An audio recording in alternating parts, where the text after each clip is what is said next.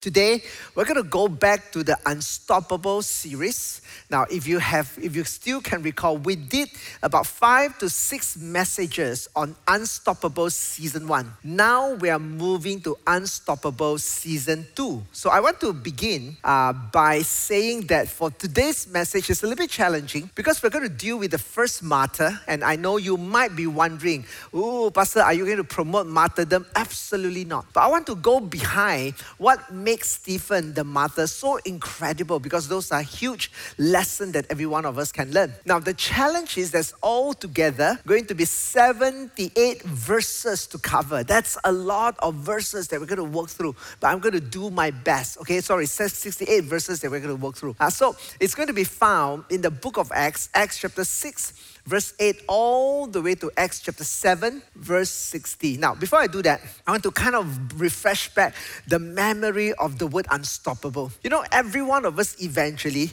will have a story about unstoppable that we are going to tell. Uh, some of us, we can tell story of unstoppable, how much we can eat. I remember one of our church member told me a story that they can at one go eat 100 satays. And in fact, this church member bragged about eating about 10 to 12 pieces of KFC at one go. And all of us will look at it, and that's unstoppable. You know, but more than being unstoppable in some of us, the amount of words we're going to say or talk, some of us is the work that we're going to do. The Bible wants us to write an unstoppable story about partnering with God in making disciples. And that's really the heartbeat of the book of Acts. So as we talk about unstoppable, I want you to know that there's a grappling of that word. There is a resonate that will happen with that word, that the word doesn't just appear in letters, but those words actually appears in your heart. You know, when I think about this stricter MCO season, so to speak, it should not stop the gospel. In fact, yesterday night, uh, I had a discovering God. And uh, we had almost uh, nine or uh, 10 of them, which is unchurched, that sort of kind of joined in. And uh, it was so, so privileged, really, to be able to share the gospel. And uh, some of them are responding and talking. So I just want you to know that Unstoppable is really about the gospel. You know, I recall, I think one of the Discovering God session that I did, uh, which is about maybe four Discovering God ago session, uh, there was one particular person uh, who accepted Christ. And her story was moving because after discovering God, she wanted to say yes to God. God. And then she said, Pastor, I want to say yes to God. And can, can we pray? But she said, Can we do it on one Saturday morning at 6:30 a.m.? And I said, wow, why, why such a special timing? And, and then she said, and she began to tell me, uh, that's because the husband uh, was against, and uh, but she will find that the gospel was so irre- was so irresistible that she wanted to give her life to God. So at morning, uh, somewhere 6:30 to 7 a.m., uh, and uh, she said the sinner's prayer. And even when she was saying that that morning, the husband wake up very early. She has to move around to find a certain spot where there's a private moment and together with a friend that led her, three of us, uh, we prayed that sinner prayer and pray for her. You know, she joins every of our online service. In fact, I just got in touch with this person just two to three weeks ago. So I want to say that the gospel has to be unstoppable. Now, so in the book of Acts, uh, what was unstoppable was really the spread of the gospel. So in the book of Acts, when you can break it down, there are six season or six conclusion statement that was made. Uh, we did the first one, which is Acts chapter 6 and verse 7 we're going to do the second conclusion statement. We're going to do only three weekends, all the way to Acts chapter 9. And then there's going to be another conclusive statement about the gospel that spread throughout Acts. Now, what was interesting was nothing stopped the gospel in the book of Acts. Uh, the gospel continued to spread, not just regionally from Jerusalem, Judea, Samaria, and all the parts of the earth, but it also spread among the marketplace, uh, the temple, the priests, uh, the commoners, the people in prison. I mean, the gospel just kept on growing and growing. And potentially one of the most moving part was when Paul was in chain. And when he went to Rome, he says that I am chained for the gospel. I am a prisoner for Christ, not for the Roman. And you can see that how incredible was the heartbeat of Paul because he wants to see the gospel being unstoppable. So I'm going to give you a verse, which is actually 1 verse 8, maybe one of the verse to really define the book of Acts. It says, But you shall receive power when the Holy Spirit has come upon you, and you shall be my witnesses to me in Jerusalem Judea, Samaria, and to the ends of the earth. The whole book of Acts cover about 30 to 32 years of church history. So what we did was in our first season, which is five to six messages up to Acts chapter 6, verse 7, we cover about the three years of the life in Jerusalem, how the gospel grew. Now, so what I'm going to walk through with you is a very quick summary so that you track along with us. Acts chapter 1 and Acts chapter 2, the first two chapters of Acts was Jesus preparing the disciples and, and his ascension, post resurrection, kind of helped the disciple to understand it is no longer Jesus saved, but it is Jesus sent. And you will know that because the immediate chapter after that was both Peter and John had a Jesus sent mentality. And they walked to the temple and they met a guy, which is lame, laying at the gate called Beautiful. Now, you know that that man, the Bible says, since since young, 40 over years old. So I don't know when, but he has been sitting there at the same spot every day to receive alms. And, and because that day, they went with the mentality that Jesus sent. So they wanted to bring the world of God into this man's world. You know how sometimes in our daily life, we just kind of walk through our daily life, talk to the same people, meet the same auntie, meet the same neighbor, meet the same security guard, had the same lunch with our friend, eat the same food. We do the same thing again and again. But when you had a Jesus sent mentality, you see the same thing, but you see it differently. And that's what exactly happened to Peter and John. And the Bible tells us because of one miracle that God did, it created such a havoc to the entire city. And uh, the religious people were just uproar and they begin to catch the disciples. So, Acts chapter 3 and Acts chapter 4, the layman healed, and it tells you, detail the story of how the religious reacted and how the disciples responded. So, the leaders of the religious sect reacted with a lot of threat and scolding and threats after threats, you know. But the Bible says the disciples responded with prayer and boldness and greater unity right?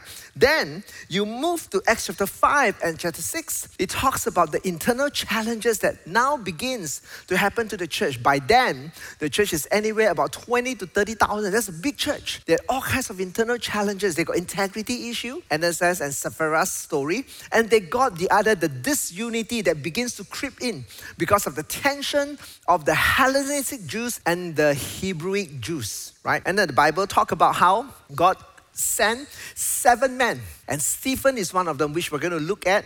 And he also talk about the external persecution that gets intense now because no longer they gave threat, now they actually beat up the disciples. Now, with all that in mind, we're going to move a bit to Acts chapter 6 uh, verse 8, because that's where it began. Because Acts 6, verse 8 now tells you the story what happened with the choice man that got chosen, which is Stephen, a story of how, as the gospel spread, now it is beyond the apostle. Now it's commoners, people like Stephen, uh, is going to be the one that spread the gospel. And in fact, next weekend is going to be Philip, the, Samar- the guy that went to Samaria and God used him powerfully. But more than that, the external persecution begins to have more chapters develop itself because now it's no longer threat. Now it's no longer they beat them up. Now it's a story of someone that's going to be killed because of their stand for Jesus. All right, now, so uh, we're going to kind of look at the story of Stephen. Okay, now I want to give you, there are four remarks about Stephen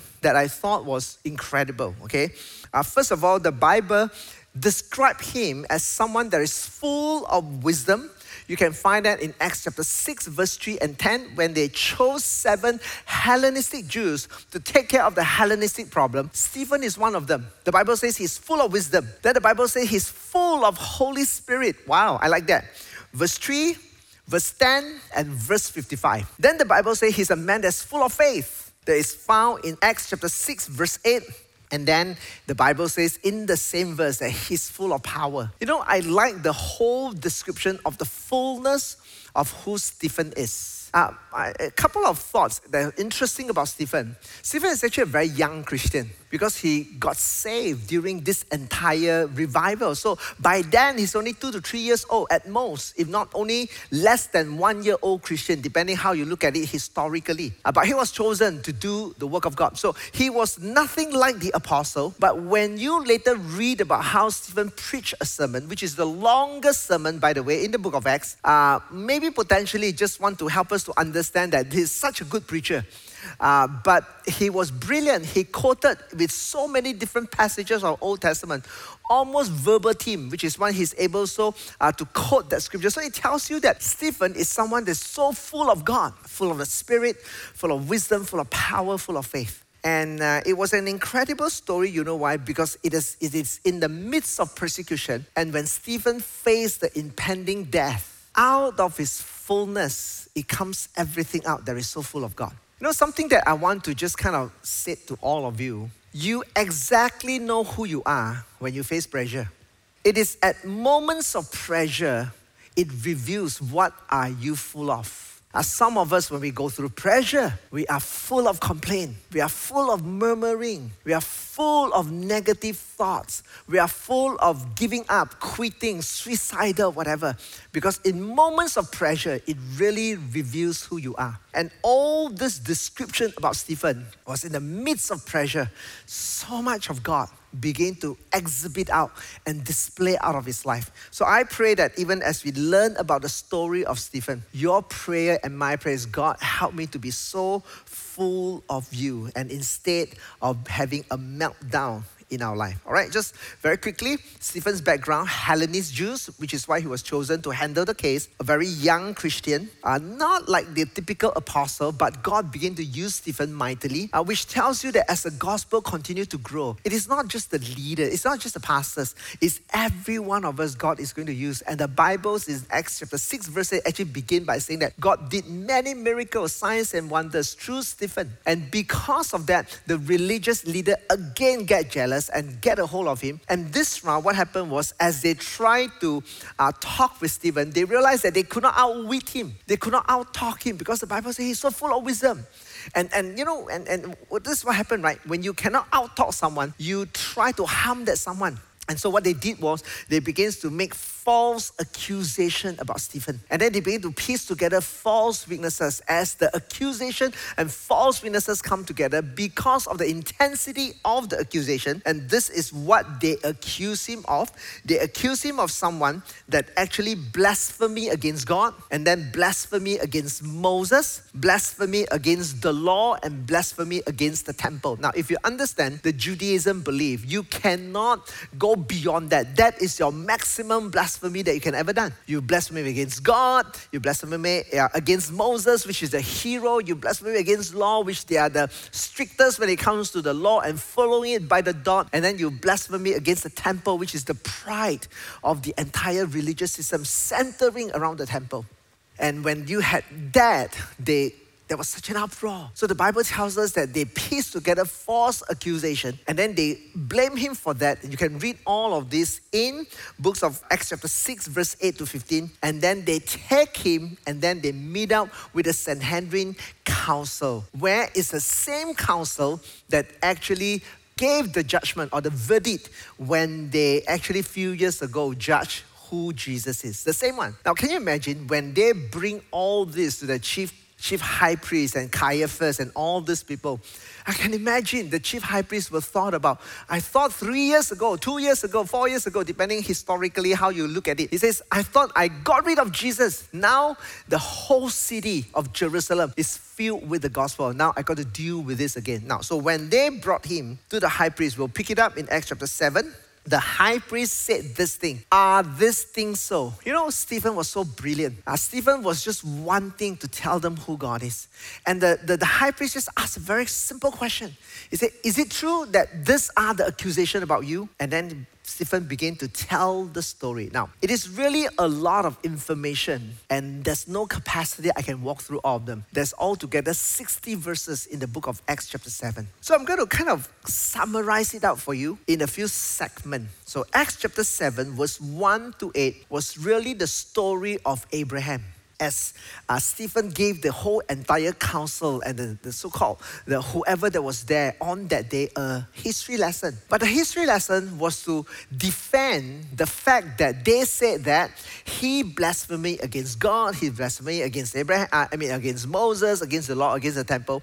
So you will find that his defense was exactly in accordingly. I really like the way Stephen starts. You know why? Because Stephen says in Acts chapter 7, And this is what uh, the Bible says, okay? He says that brethren and fathers. So he was very polite. He called them as such. He says, listen, he says, the God of glory appeared to our father Abraham and he was in Mesopotamia before he dwelt in Haran. And if you kind of look through the whole verse, I think there was about 15 times, if I'm not mistaken, he kept on mentioning God, God. He was trying to tell them that you think I blaspheme against God. No, let me tell you how much I love God.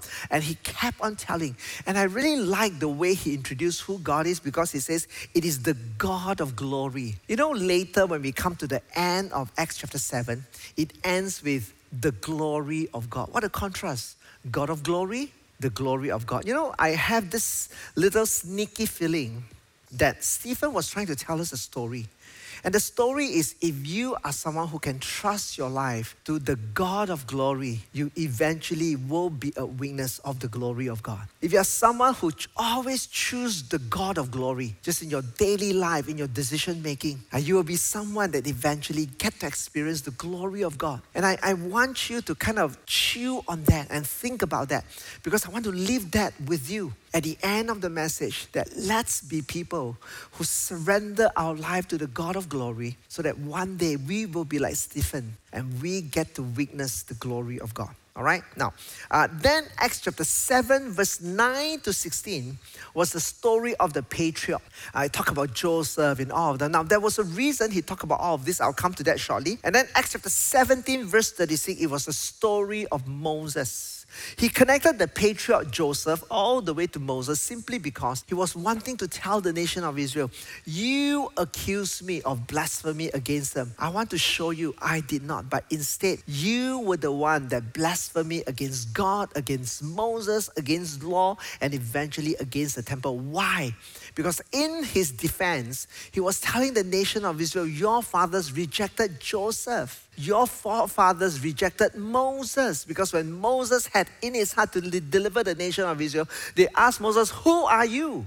Right? And he was trying to show them when you recall the historical incidents of Abraham, of patriarch, of Moses, and of Israel in the wilderness, and then the story of tabernacle, when you piece all together, it wasn't Stephen that actually blasphemy against God, against Moses. It was actually the nation of Israel. It was your fathers. It was every one of you who consistently resisted and you killed the prophets, and you are the one that actually blasphemed against God. So Stephen was so brilliant, and I know in between the entire story, there were a lot of details, but no way we can walk through them. So I just give you in segment enough. But as you go back and reread it, you will begin to see that Stephen was so full of wisdom so full of the Holy Spirit. And then he told the nation of Israel, he says, actually, it wasn't me. It was actually every one of you who blasphemed against God, against Holy Spirit, against Moses, against the law. He says, you did not take care of the law. The law was given to you the privilege. But what did you do with the law? You take the law and kill. And the temple, this entire place was meant to be a place for people to encounter God, but you made it difficult for people, right? Uh, so as he kind of walked through all of that, and then, which is why he ended in verse 51 to 53. Acts chapter 7, verse 51 to 53. Let me just read that. The Bible says that you stiff necked and uncircumcised in heart and ears. Wow, not only in your heart, but in your ears. Not willing to listen, which means that uh, not only our heart can be dull towards God, sometimes our ears. You know, every one of you are listening to the word of God this morning not only you listen to your heart, but it begins with your ears. Are you listening to what God is saying? He says, You always resist the Holy Spirit, not just once. He says you always resist the Holy Spirit. Now, if you are watching this, I want to encourage you that in your heart says, God, help me never to be someone who stops the Holy Spirit. You never resist. The Holy Spirit wants to grow, let it be. If Holy Spirit wants, let it be. Do not stop. You know, parents, sometimes we, we will look at our child and we want them to go a certain pathway. I want you to know that do not resist. If God is doing something in their life, be someone that cheer them on. And then as your father did, so do you. Which of the prophets did your fathers not persecute? Wow, that was just a tight slap on their face. And they killed those who foretold the coming of the just one of whom you now have become the betrayers and murderers. Now, you can see that as it goes, Stephen was very intense and he begins to throw to them. He says, Now, you not only are people who you think you are the guardian of the gospel, actually, you became people who betray and murder, murderer of the gospel, all right, who have received the law by the direction of angels and have not kept it. So, all of a sudden, uh, this Stephen, as he began to recount the story of the whole nation of Israel, he recounted it in such a way and pushed it back against all the Jewish council and Caiaphas and the Sanhedrin and every. He turns the table. He now tells them that actually you are the one that actually blasphemy against God. You killed Jesus, and he just went on and on and all the prophets. Now, can you imagine when he did that with all the nation of Israel and the religious leader, which is hardened in their heart? The Bible tells them that they were absolutely uproar. Uh, and there was such a hardening in their heart that they refused to listen to what Stephen has to say, and they rose up and then we're going to move on to the last portion of the message, which is Acts chapter 7, 54 to 60. When they heard these things, they were cut to the heart. That's what the Bible says. And they gnashed at him with their teeth, which means that they were so upset. They, they kind of gnashed at their teeth. But he, being full of the Holy Spirit, you know what a contrast. These are the people that are so full of anger, they were so full of hatred and jealousy and Stephen, on the other hand, was full of the Holy Spirit, gazed into heaven and saw the glory of God. Remember, he begins with God of glory, he ends with the glory of God. And then he saw Jesus standing at the right hand of God and said, Look, behold, the heavens open and the Son of Man standing at the right hand of God. And that was exactly what Stephen saw. You know, Luke chapter 12 tells us this. He says, whenever that you are put in a and face the council, and when you needed to defend, he says, You don't worry what you needed to say. And I think Stephen experienced exactly what Jesus predicted in the gospel. It says that when during persecution, uh, some of us will face uh, judgment, and some of us will face very difficult journey. And Jesus talked about the additional grace of God that will be upon us. And you look at Stephen, absolutely no fear but so full of grace. And out of that grace, he was at peace and he gazed into heaven. I saw Jesus standing. You know, when you think about it, Jesus in heaven, what posture should he be having? He was actually supposed to be sitting down, right? And the Bible says he was seated at the right hand of our Heavenly Father. But in this picture, Jesus was standing up. So it shows you what Stephen has to go through and the life of God working through him it also shows you what Jesus was going through up there. And the Bible says he stood and almost just be that little welcoming and standing ovation and just, just that little honoring that Jesus had as he looked at this man who was willing to stand his ground for the gospel. You know, Romans 12 12 says that patient in tribulation. And last weekend we talked about standing your ground. And Stephen, that's what he did. He just stood his ground as he honored God in that little moment.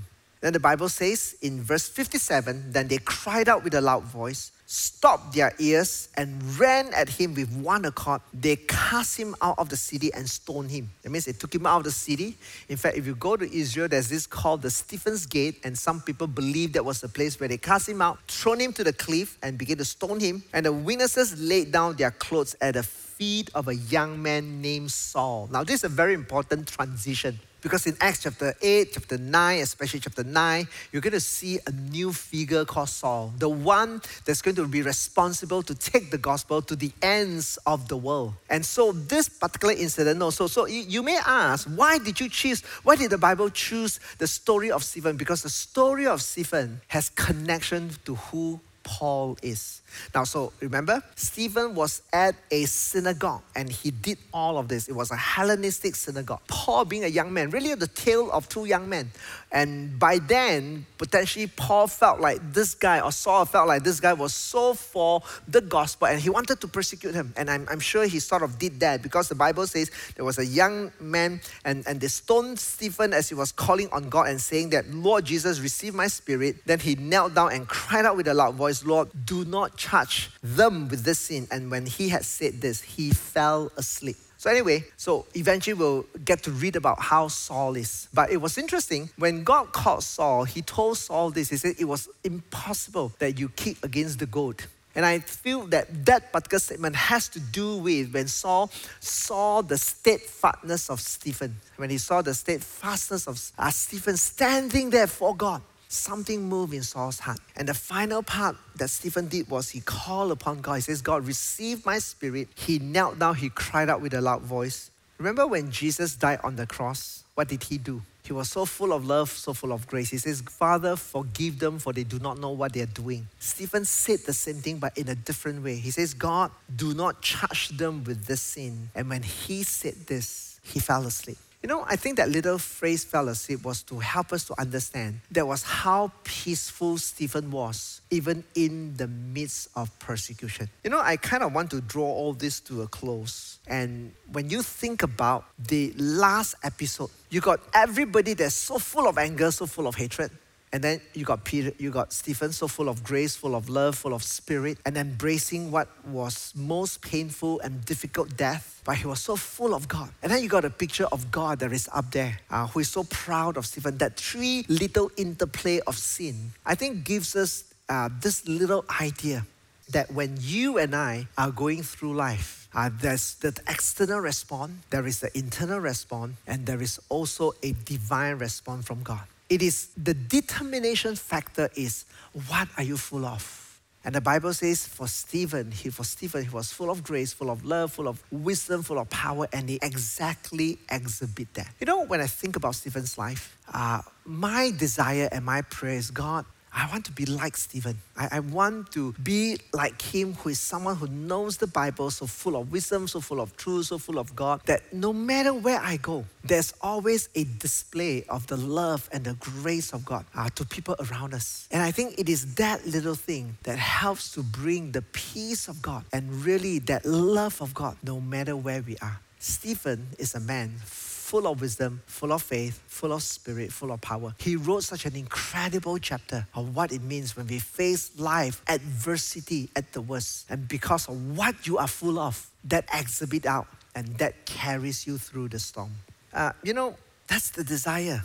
I want to learn from that and I want to live like that. Uh, I want to end by uh, this little text that I received. Okay, now my story doesn't really match with what I shared just now.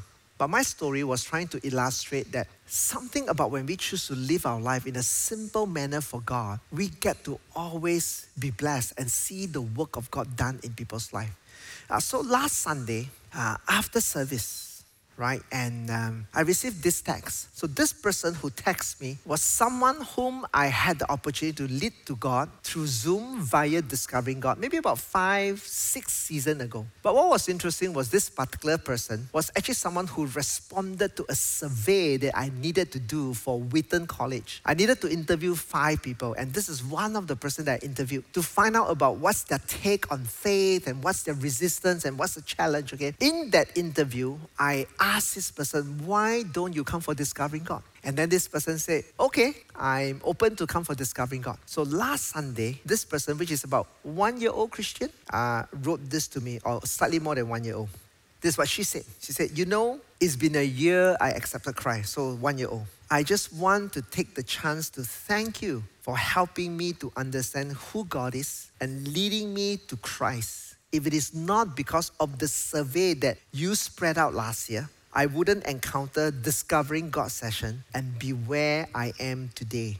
I felt like sharing my encounter with God. It just happened last night during worship and prayer night. That was just last weekend. I'm really be amazed by how God works. And then she began to tell me a story of how in that little story, this person get to encounter the love of God and the reality of God in her life. You know, I remember on Sunday when I received this text. Uh, Sunday was, uh, last weekend was crazy. I got to preach a couple of sermons for churches and, you know, the different things I needed to do.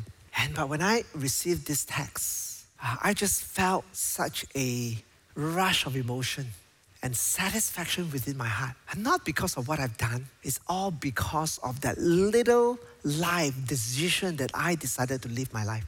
I want to live my life having the God of glory. And in that journey, I feel that when we choose to do so, we get to see glimpses of the glory of God in different people's lives. I want to encourage every one of you who is listening and watching this message. Uh, martyrdom is not what I'm going to lead you to. But a life full of faith, full of wisdom, full of God is what makes Stephen such an incredible testimony and a man of God that changed so many lives. And that's what I want to pray for you as we bring all this to a close. Let's pray. God, I'm so grateful to you uh, that today we take a glimpse of who Stephen is.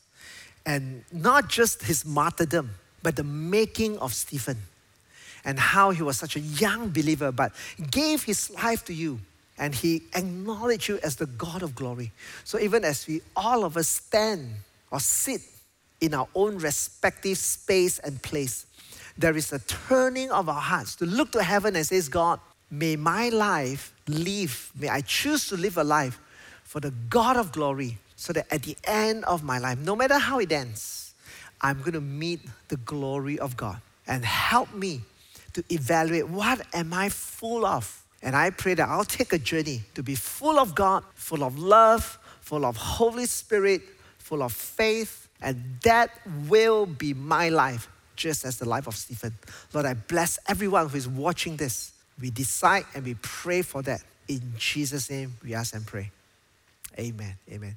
Trust that God has blessed you. Thank you.